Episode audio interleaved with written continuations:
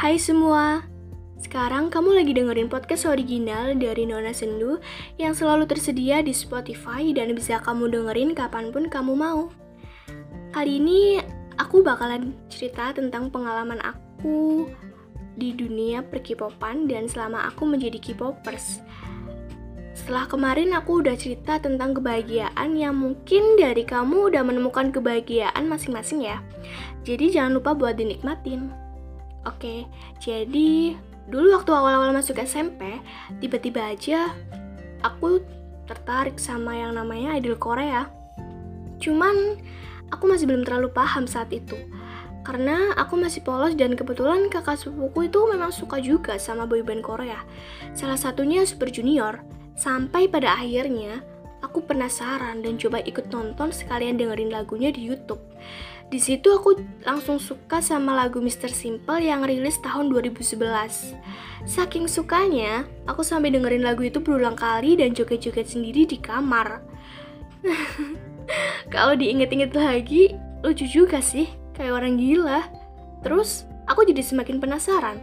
Akhirnya, aku buka channel YouTube Super Junior dan nemuin musik musik video atau MV yang judulnya Sorry Sorry yang ternyata rilis lebih awal dari Mr. Simple, tepatnya di tahun 2009. Lama-lama aku jadi tahu semua member di Super Junior. Ya, walaupun awalnya aku nggak bisa bedain mereka semua, karena menurut aku muka mereka itu sama aja, nggak ada bedanya. Dan cuman Siwon yang aku hafal pertama kali. Perjalanan aku bisa sampai jadi seorang K-popper sejati itu ternyata panjang dan gak pernah aku duga sama sekali. Setelah aku suka sama Super Junior, aku dikasih tahu sama kakak sepupuku lagi nih tentang girl band yang udah ada sejak tahun 2007. Padahal dulu girl band yang aku tahu dan yang aku suka itu ya cuman Cherry Bell sama Seven Icon. Girl band yang berasal dari Indonesia. Ternyata aku semakin suka sama dunia perkipopan. Waktu tahu SNSD atau bisa disebut sebagai Girls Generation dan tahu lagu-lagunya. Selama aku suka sama Super Junior, aku juga tertarik banget sama salah satu lagu dari One Direction yang berjudul Dream High. Terus, waktu berjalan gitu aja. Aku naik ke kelas 8 SMP. Dan lagi-lagi, aku tertarik sama mereka. Karena teman dekatku yang juga penggemar boyband.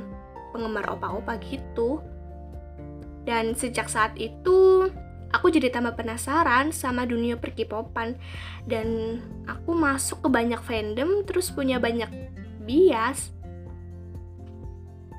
Awalnya aku heran karena setiap kali teman dekatku itu nonton sesuatu di handphonenya dia suka teriak-teriak sendiri dan ngomong cimol.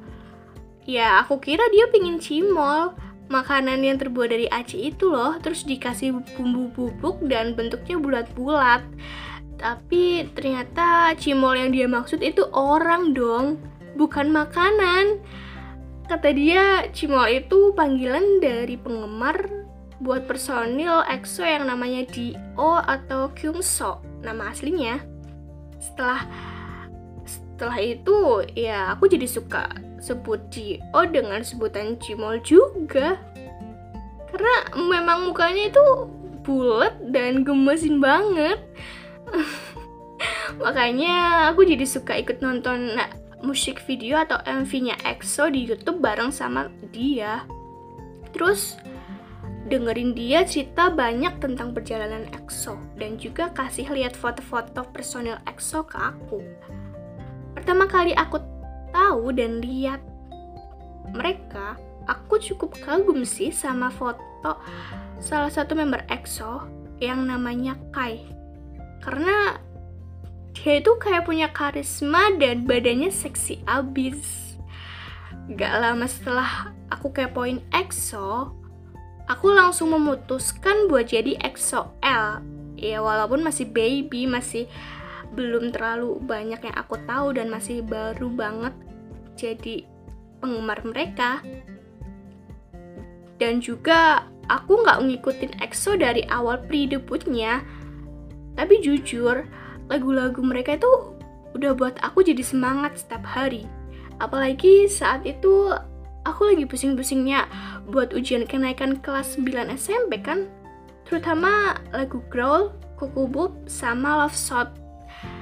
Hmm, aku jadi kangen sama temen deketku itu. Makasih loh udah buat aku jadi mengenal EXO lebih dalam. Bahkan sampai saat ini pun aku masih suka sama EXO dan jadi EXO-L.